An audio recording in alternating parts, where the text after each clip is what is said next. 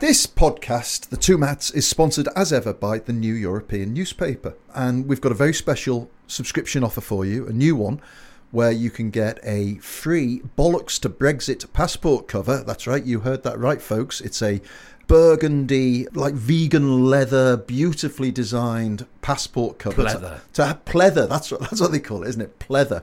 To hide your um, new British blue. The shame of the blue shame, the shame of the passport. blue passport. And you can get your free Bollocks to Brexit passport cover free with a subscription to the New European from just £1 a week. So to take this fantastic offer, and trust me, if you like this podcast, you will absolutely love the New European, go to theneweuropean.co.uk forward slash two matts. That's the number two, M A T T S, and there's a link in the show notes. Many of us have those stubborn pounds that seem impossible to lose, no matter how good we eat or how hard we work out. My solution is PlushCare. PlushCare is a leading telehealth provider with doctors who are there for you day and night to partner with you in your weight loss journey. They can prescribe FDA-approved weight loss medications like Wegovy and Zepbound for those who qualify. Plus, they accept most insurance plans. To get started, visit plushcare.com slash weight loss. That's plushcare.com slash weight loss. I'm Sandra, and I'm just the professional your small business was looking for. But you didn't hire me because you didn't use LinkedIn jobs. LinkedIn has professionals you can't find anywhere else, including those who aren't actively looking for a new job but might be open to the perfect role, like me. In a given month, over 70% of LinkedIn users don't visit other leading job sites. So if you're not looking on LinkedIn, you'll miss out on great candidates like Sandra. Start hiring professionals like a professional. Post your free job on linkedin.com slash achieve today. Hi, this is James Ball. I write every week in the New European on what's happening behind the scenes in Westminster and across the world. If you'd like to enjoy more from the New European, do join us by subscribing at theneweuropean.co.uk forward slash subscribe.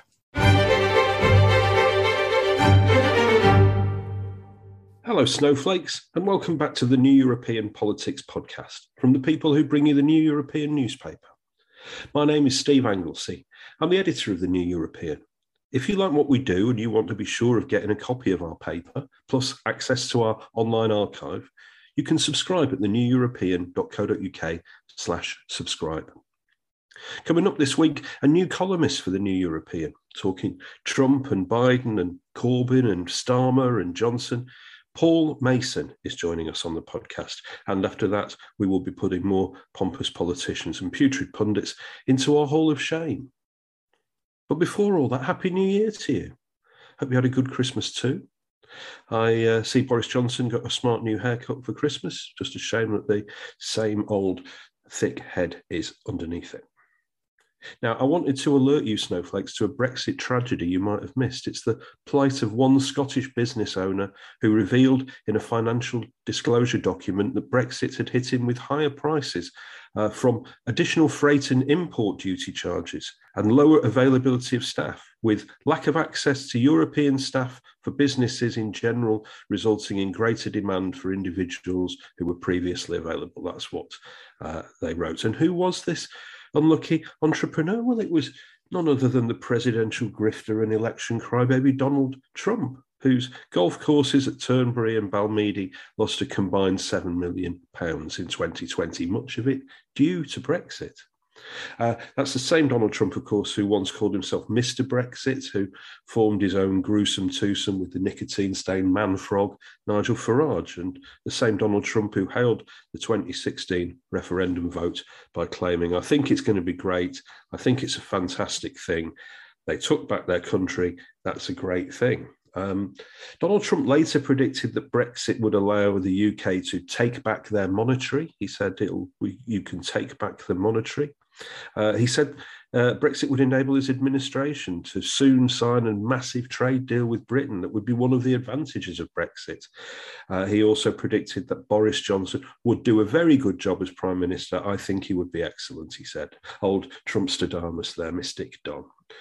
The Trump family's losses in Scotland were confirmed in accounts signed by Trump's son, Eric. Eric Trump, who recently assured Americans that allegations of collusion with Russia during the 2016 presidential campaign could be ruled out. Uh, he said uh, his family was not smart enough to do it. Not smart enough was actual quote. He said, We didn't know what the hell we were doing, which explains a lot about Trump and Brexit, doesn't it? As well as a lot about Trump and everything else.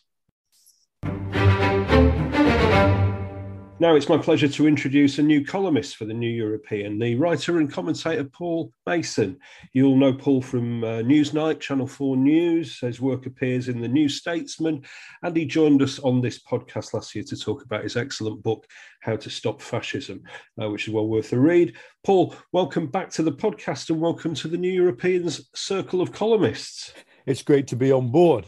Uh, but well, what a time and, uh, well, it's it, an amazing time to write about politics, and, and the last uh, the last few years, uh, which we will talk about in a second, has just been a whirlwind, hasn't it? It's an honour to have you joining us. I, I, do note that you and I were sadly absent from the New Year's honours list once again. Though there is one there is one name on that New Year's honours list, um, which has obviously caused quite a bit of discussion this week. Tony Blair. There's a huge petition against his uh, his knighthood, and you know we've heard, heard arguments in favour of Blair's knighthood from people who are talking about Northern Ireland and the work that he did for LGBT uh, equality, education. Where, where do you stand on this? Well, I'm not really in favour of knighthoods. I, I, I, do think it would be nice to have a, a, an honest system that was democratic and transparent and that could recognise, you know, one of my friends, one of the senior nurse got a, a very high honour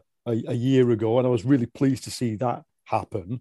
But you know, I mean, with, with Blair, you know, I, I, I'd gladly sign that petition to be honest, because I do think until you have a a thorough accounting for how the Iraq War happened, uh, Blair, you know, it's difficult to it's difficult to acknowledge the good things that he did, and he did. You know, his government did deliver some good things. No one should dispute that.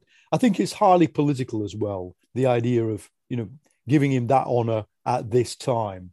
Um, so, but I have to say, I can't get massively exercised devoted. I can't. I'm not somebody who thinks that the worst people in the world right now are liberal centrists, no matter what they did. Uh, you know, in the Iraq War or Afghanistan, the worst people in the world are the people I'm writing about in my inaugural column, uh, who are the anti-democratic right and far right who stand ready to basically destroy what there is of democracy in the West if we let them. Yeah, and I mean, there's a it's a it's a great first column. It's obviously uh, this this podcast is coming out on the the anniversary of the storming of the Capitol, and um, there's a very stark warning in, in this column. At no point since 1945, you write, of Western democracies faced a threat as bleak as this. Uh, the threats, the collapse of democracy in America, and the domino effects that, that would create uh, for ourselves and our European neighbours. Um, I mean, in all the stuff that we're learning about January the 6th now, what, what has stood out for you? Well, from very soon after January the 6th, it was clear that there was a conspiracy by far right groups to storm Capitol Hill. That, that, that was clear within days. Mm. It was also clear within days that Trump's organization had paid for that rally to take place. So it had mobilized people by plane, by coach. It had done the, it had formed the infrastructure.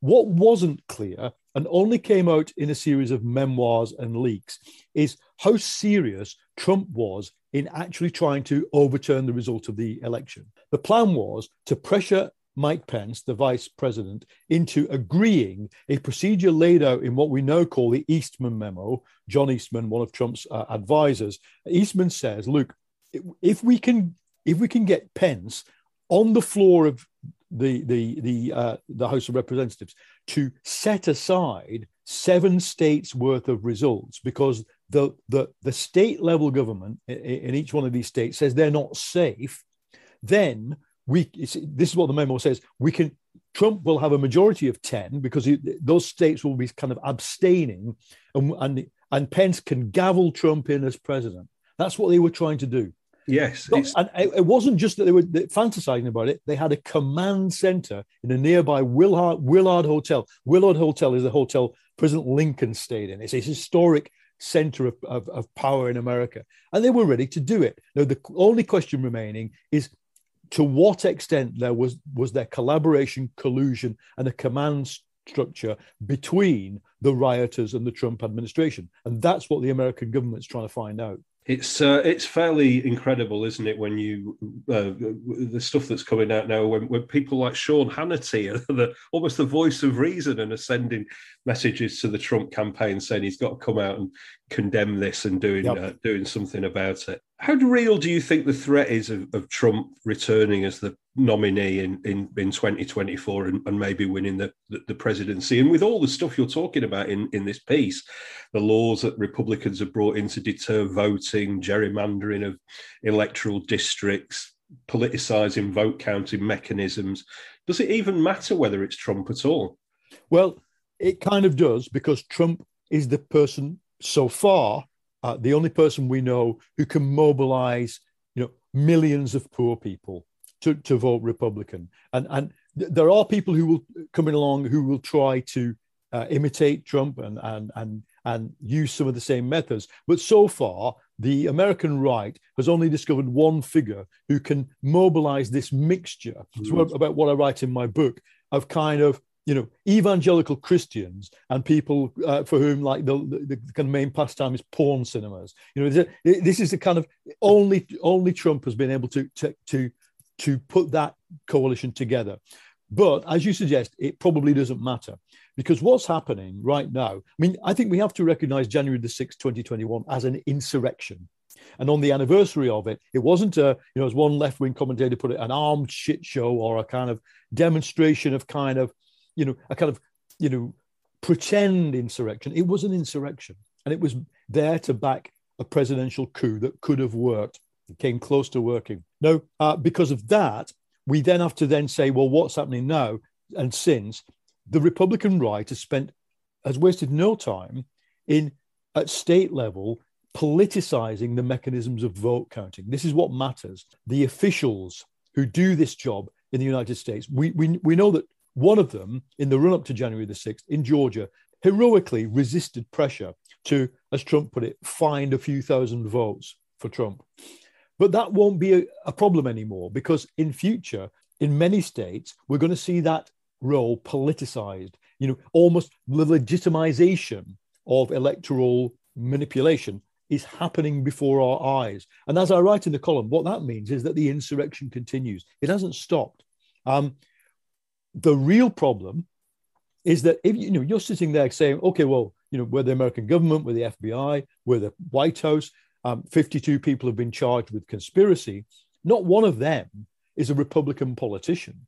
The Republican politicians who put this coup together, the journalists, the influencers, their lawyers, haven't been touched at all by the legal process. And I fear that's because where the US state to literally, you know, arrive at their homes at 6 a.m. with a with a, an arrest warrant, large parts of the Republican right stand ready to kick it off right now. Mm, yes. if, I suspect that the that the that the Biden administration understands that. It understands, in other words, it is sitting on a very fragile democracy, and I really hope that we, throughout the rest of the West, begin to understand that too.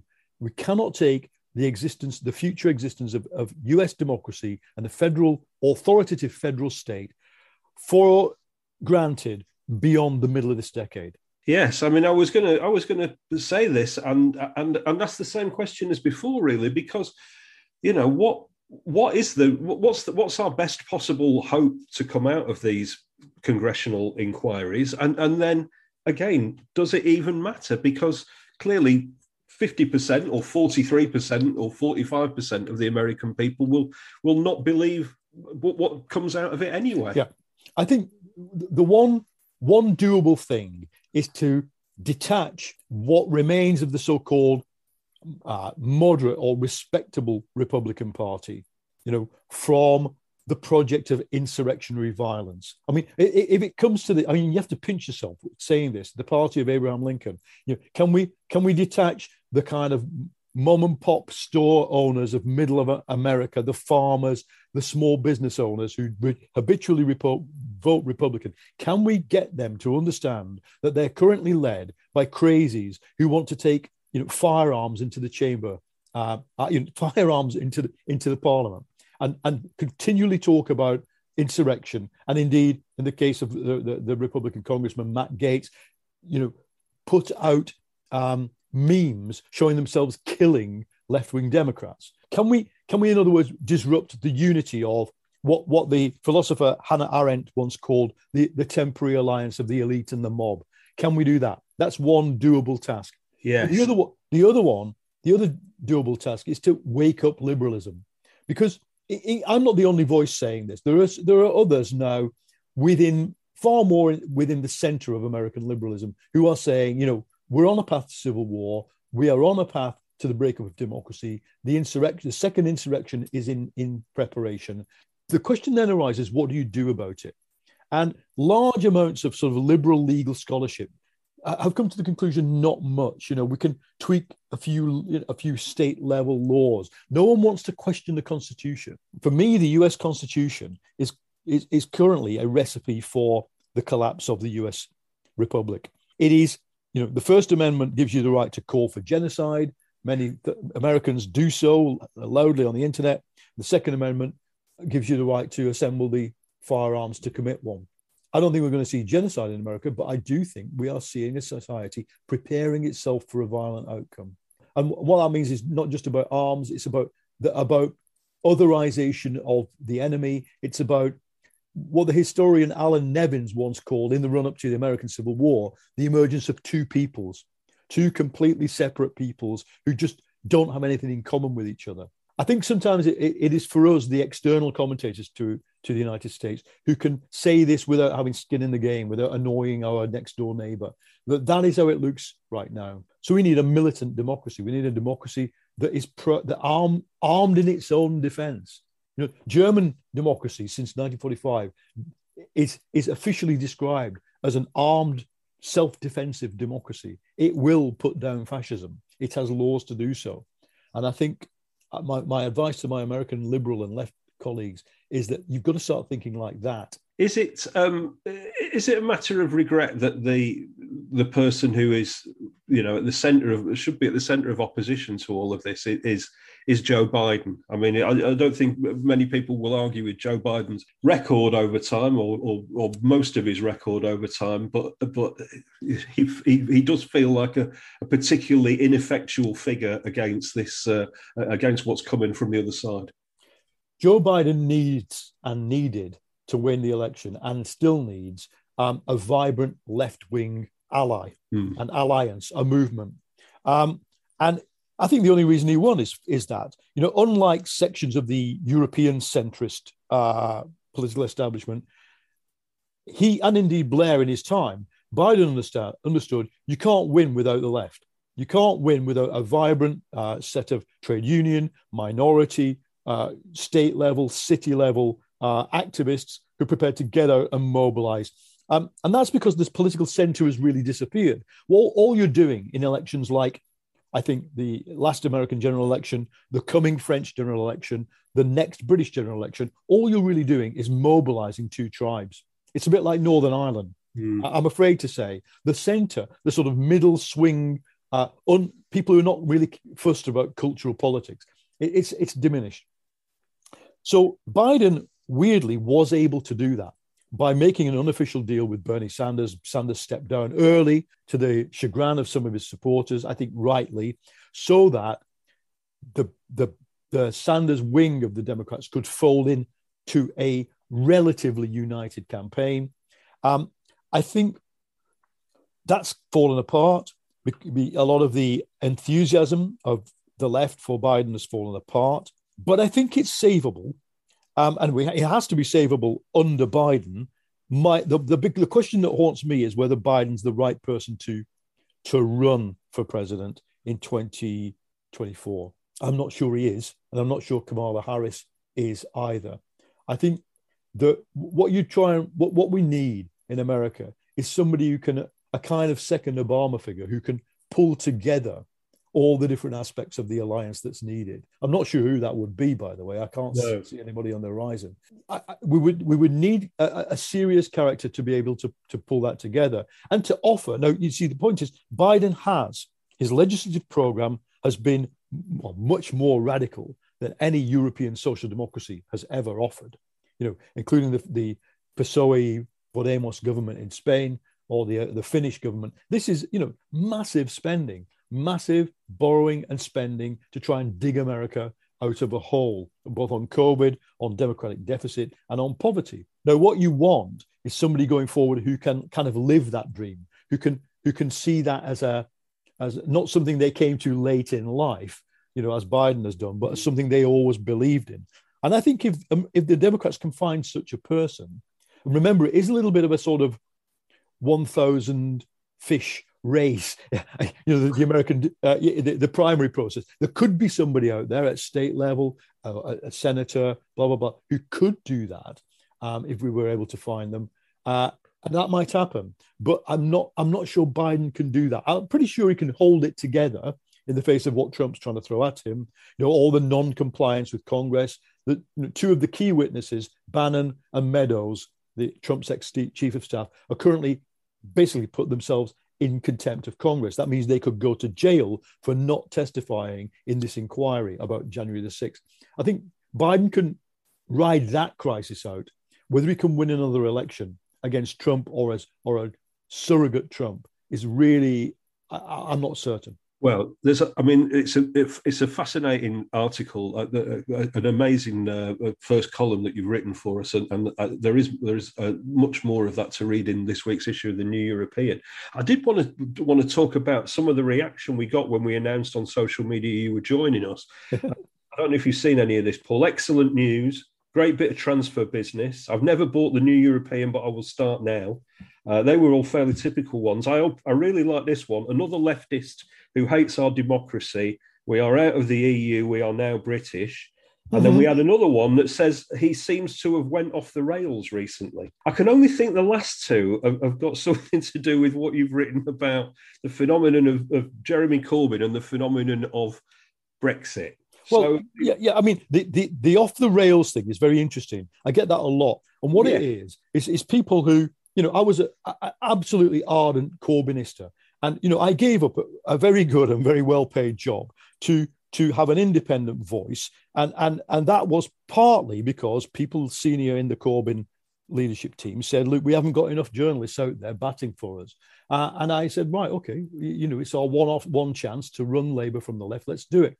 I gave that all I could, but it wasn't simply the pathetic position of Corbyn and the people around him on Brexit that made me speak out, you know, I, you know, more independently towards the end of that project. Um, it was what I just became increasingly concerned that the unburied corpse of Stalinism is is wandering around the British Labour movement like a zombie, mm. and unfortunately, it was having a lot of influence, not with everybody, you know, certainly not with people like John McDonnell or other amazingly you know, talented and dedicated left leaders in the Labour Party, but it was unfortunately having an influence within Corbynism. And I, and I just thought, I'm not going to sit here. You know, I, I used to think that the differences between social democracy and you know what we might what we call Stalinism or left orthodox Moscow communism didn't matter because Moscow, you know, because the Soviet Union's gone. Uh, and I became more and more clear, and it's clearer to me now when we see the reaction of some left people in Britain to, to Russia and to Xi Jinping in China, that this is a live issue.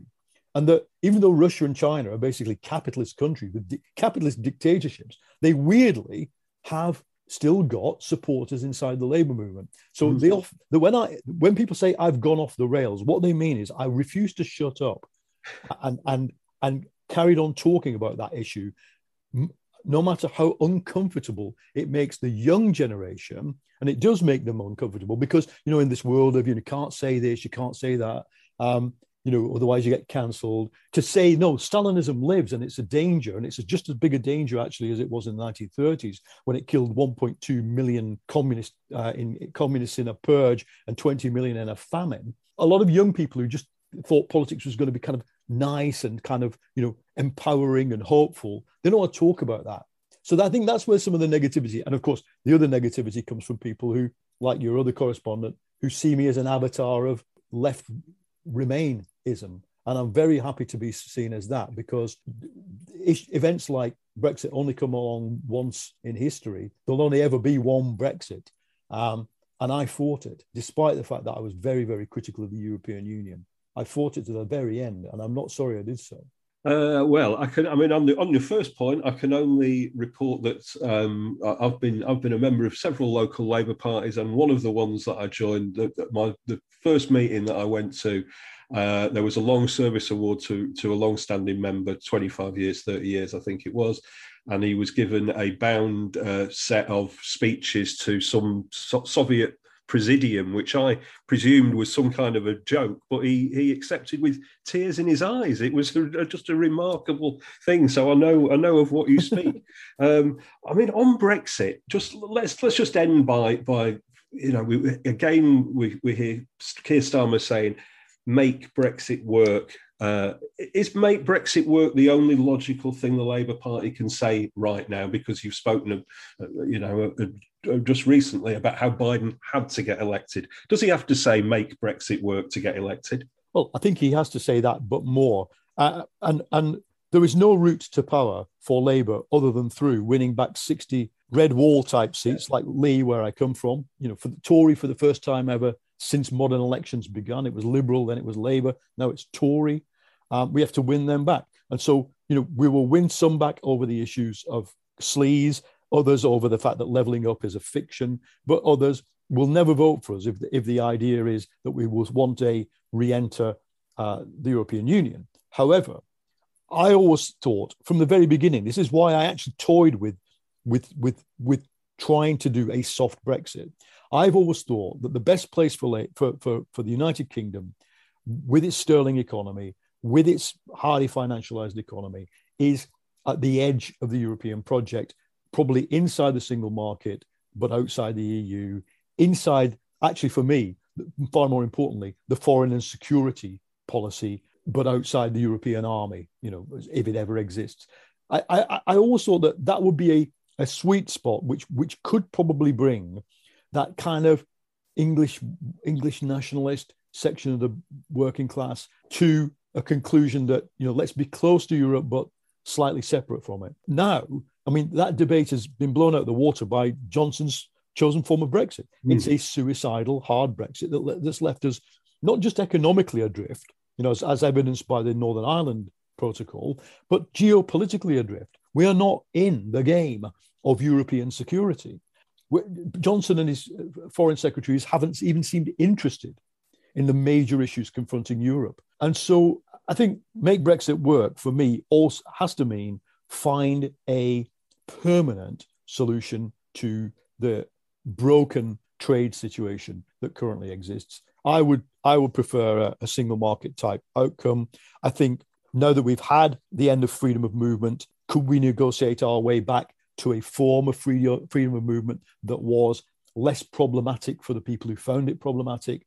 That is, you know, the sudden influx in the early 2000s of, of A8 and A10 migrants, you know, which did put pressure on doctor surgeries, did put pressure on schools. Could we find a way of overcoming that, uh, especially at a time when people are going, oh, oh shit, you know, there's no lorry drivers yeah. to uh, deliver my Christmas present. There is no nurses to nurse me in hospital, and you know, and and hey, guess what? You know, Northern Ireland peace process is in disarray.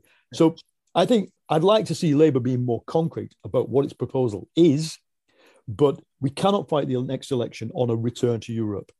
You know, maybe demographically in ten or fifteen years' time, when that generation uh, that is very English nationalist has gone and a new generation that is thinking, hold on a minute, you know, um, you know, this, this, the ski slopes in, in, in Austria look quite nice. Why can't I get there? Maybe that, that's when I think that I think historically that's when the question of re, Europe reopens in the middle of the century.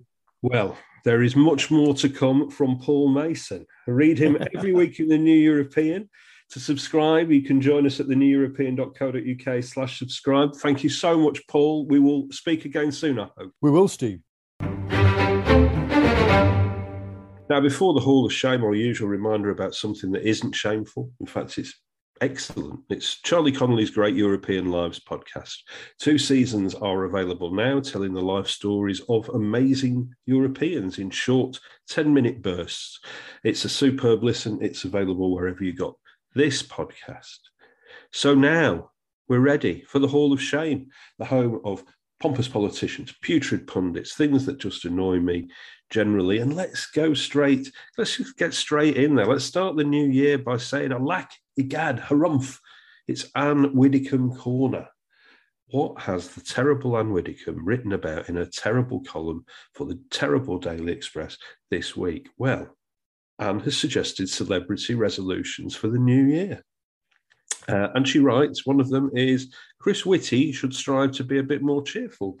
And that's right, I think. Maybe when he does the slide with the number of people in intensive care, he could uh, do a cheeky wink after it. And when he comes to the deaths, he, he could break into song. But Anne also weighs into the Tony Blair knighthood row that we spoke about with Paul Mason. And she says the worst thing about Tony Blair is he doesn't give John Major the credit he deserves for peace in Northern Ireland. Anne Widdecombe writes, Let me point out what our Tony resolutely refuses to acknowledge. John Major started the peace process. Yes, that's right. Tony Blair doesn't give John Major the credit he deserves. Let me read to you the opening remarks by Tony Blair at the Royal Agricultural Society in Belfast on the 16th of May 1997. That's two weeks after he became Prime Minister. He said, uh, these are his opening remarks. This is the first thing he said. He said, It's no accident that this is my first official visit outside London. I said before the election that Northern Ireland was every bit as important to me as for my predecessor. I will honour that pledge in full. In his more than six years as Prime Minister, John Major came to Northern Ireland many times and he talked to countless people. I know the respect in which he was held here. After only a few days as Prime Minister, I also begin to appreciate fully the scale of his efforts and his devotion to peace and a political settlement. If there is a new opportunity for progress now, it is in large part thanks to him. So there you go. There's Tony Blair giving full credit there to John Major as part of Tony Blair's sickening record of not giving John Major the credit he deserves. These people, Anne Widdecombe and his fr- uh, friends, they just lie and lie and lie, don't they? And they think no one will pull them up on it. And talking of uh, that, Daniel Kawczynski, the Tory MP, is in the Hall of Shame. Kawczynski, family are Polish. He spent the first six years of his life living in Poland. He has spent £22,000 of government money on Polish lessons, including £8,000 in 2020 and 2021. Um, and Daniel Kawczynski, in his defence, said he told the BBC that he, you know, he needed uh, to be fluent in Polish uh, to take part in trade discussions with uh, the Poles. And uh, he said, I, have never been fluent in Polish. And it does seem odd then that in 2019 he tweeted, as an almost fluent Polish speaker, I'm doing all I can to convince the Polish government to veto the extension of Article 50. So fluent enough then to have talks with the Polish government but not fluent enough to uh, not have to spend eight thousand pounds of your my money on more Polish lessons. Uh, Kawczynski has already been reported to the Parliamentary Commissioner for Standards after it was revealed he'd hosted a Saudi Arabian businessman in uh, Parliament while hoping to secure a lucrative second job. And on another uh, occasion in September 2017, Daniel Kawczynski uh, asked the Saudi Arabian fixer to get him a large payment for speaking at a conference about the World Cup in Qatar. He said it was because he needed to pay school fees. Nigel Farage is returning to the Hall of Shame, and credit to my colleague Tim Walker for this one. Uh, Tim Walker writes in his Mandrake column in the New European this week Nigel Farage is to become Basil Fawlty without the laughs.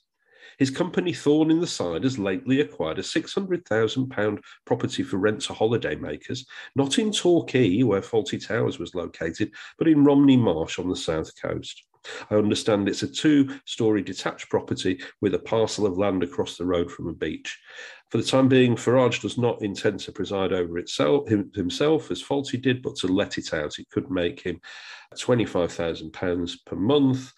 Romney Marshes are letting us hotspots with Airbnb showing properties there can make up to £630 a night. Just imagine the sitcom possibilities of Nigel Farage as an Airbnb uh, landlord, especially if the local council books up his place to house refugees who've just come over the channel on small boats. We, uh, we await that one. Paul Staines is in the Hall of Shame, the aptly named right wing journalist behind the Guido Fawkes website is here for his tweet about Angela Rayner's appearance when she was subbing for Keir Starmer at Prime Minister's Questions. Uh, he wrote, Rayner wearing pearls jibes about Tory tax rises. Wearing pearls? Well, the temerity of the woman. Just imagine a working class woman with a good job earning quite a bit of money daring to wear pearls if you were in any sort of doubt about what kind of person Paul is, when even people from the right wing said they thought that they him having a go at Angela Rayner wearing pearls was being a bit ridiculous, he replied with a link that he'd done over a year ago uh, to an article he'd done over a year ago, ridiculing Angela Rayner for wearing affordable high street clothes, a cardigan from Wallis, a t-shirt from Asda, and leggings from River Island. He thought that was terrible too. Uh, and maybe Guido Fawkes, Paul Staines could offer himself up as Angela Rayner's personal shopper in future, selecting clothes that he considers acceptable for a woman of her status. But foremost or foreleast in the Hall of Shame this week is Edwina Currie, who somehow, despite everything she's done in the past, seems to be getting work as a pundit again. Edwina, a keen Brexiteer, was invited on radio to name uh, and asked to name the tangible benefits of Brexit. Please name the tangible benefits of Brexit. And she replied, freedom, two fingers to Brussels. It's absolutely fabulous. They're not uh, tangible, are they? And they're not true either, Edwina. Uh, Edwina Currie carried on. For many people, this is an exciting and successful time, but nobody has a magic wand.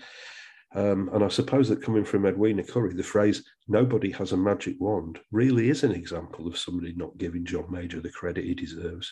That was the New European podcast with Steve Anglesey. Thanks to you for listening, and thanks to our producer, Ellie Longman Root. If you don't want to miss an episode of the New European podcast, please subscribe. I would you can give us nice ratings and lovely reviews too. I tell you what else is a great podcast. It's Charlie Connelly's Great European Lives, available wherever you got this one.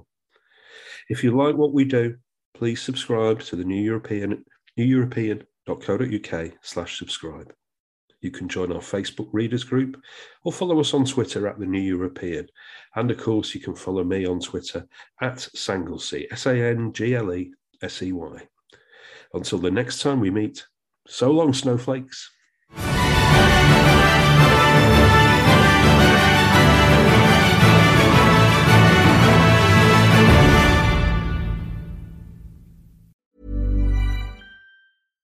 Hi, I'm Daniel, founder of Pretty Litter. Cats and cat owners deserve better than any old fashioned litter. That's why I teamed up with scientists and veterinarians to create Pretty Litter. Its innovative crystal formula has superior odor control and weighs up to 80% less than clay litter. Pretty Litter even monitors health by changing colors to help detect early signs of potential illness. It's the world's smartest kitty litter. Go to prettylitter.com and use code ACAST for 20% off your first order and a free cat toy. Terms and conditions apply. See site for details. When you make decisions for your company, you look for the no brainers. If you have a lot of mailing to do, stamps.com is the ultimate no brainer. Use the stamps.com mobile app to mail everything you need to keep your business running with up to 89% off USPS and UPS. Make the same no brainer decision as over 1 million other businesses with stamps.com. Use code PROGRAM for a special offer. That's stamps.com code PROGRAM.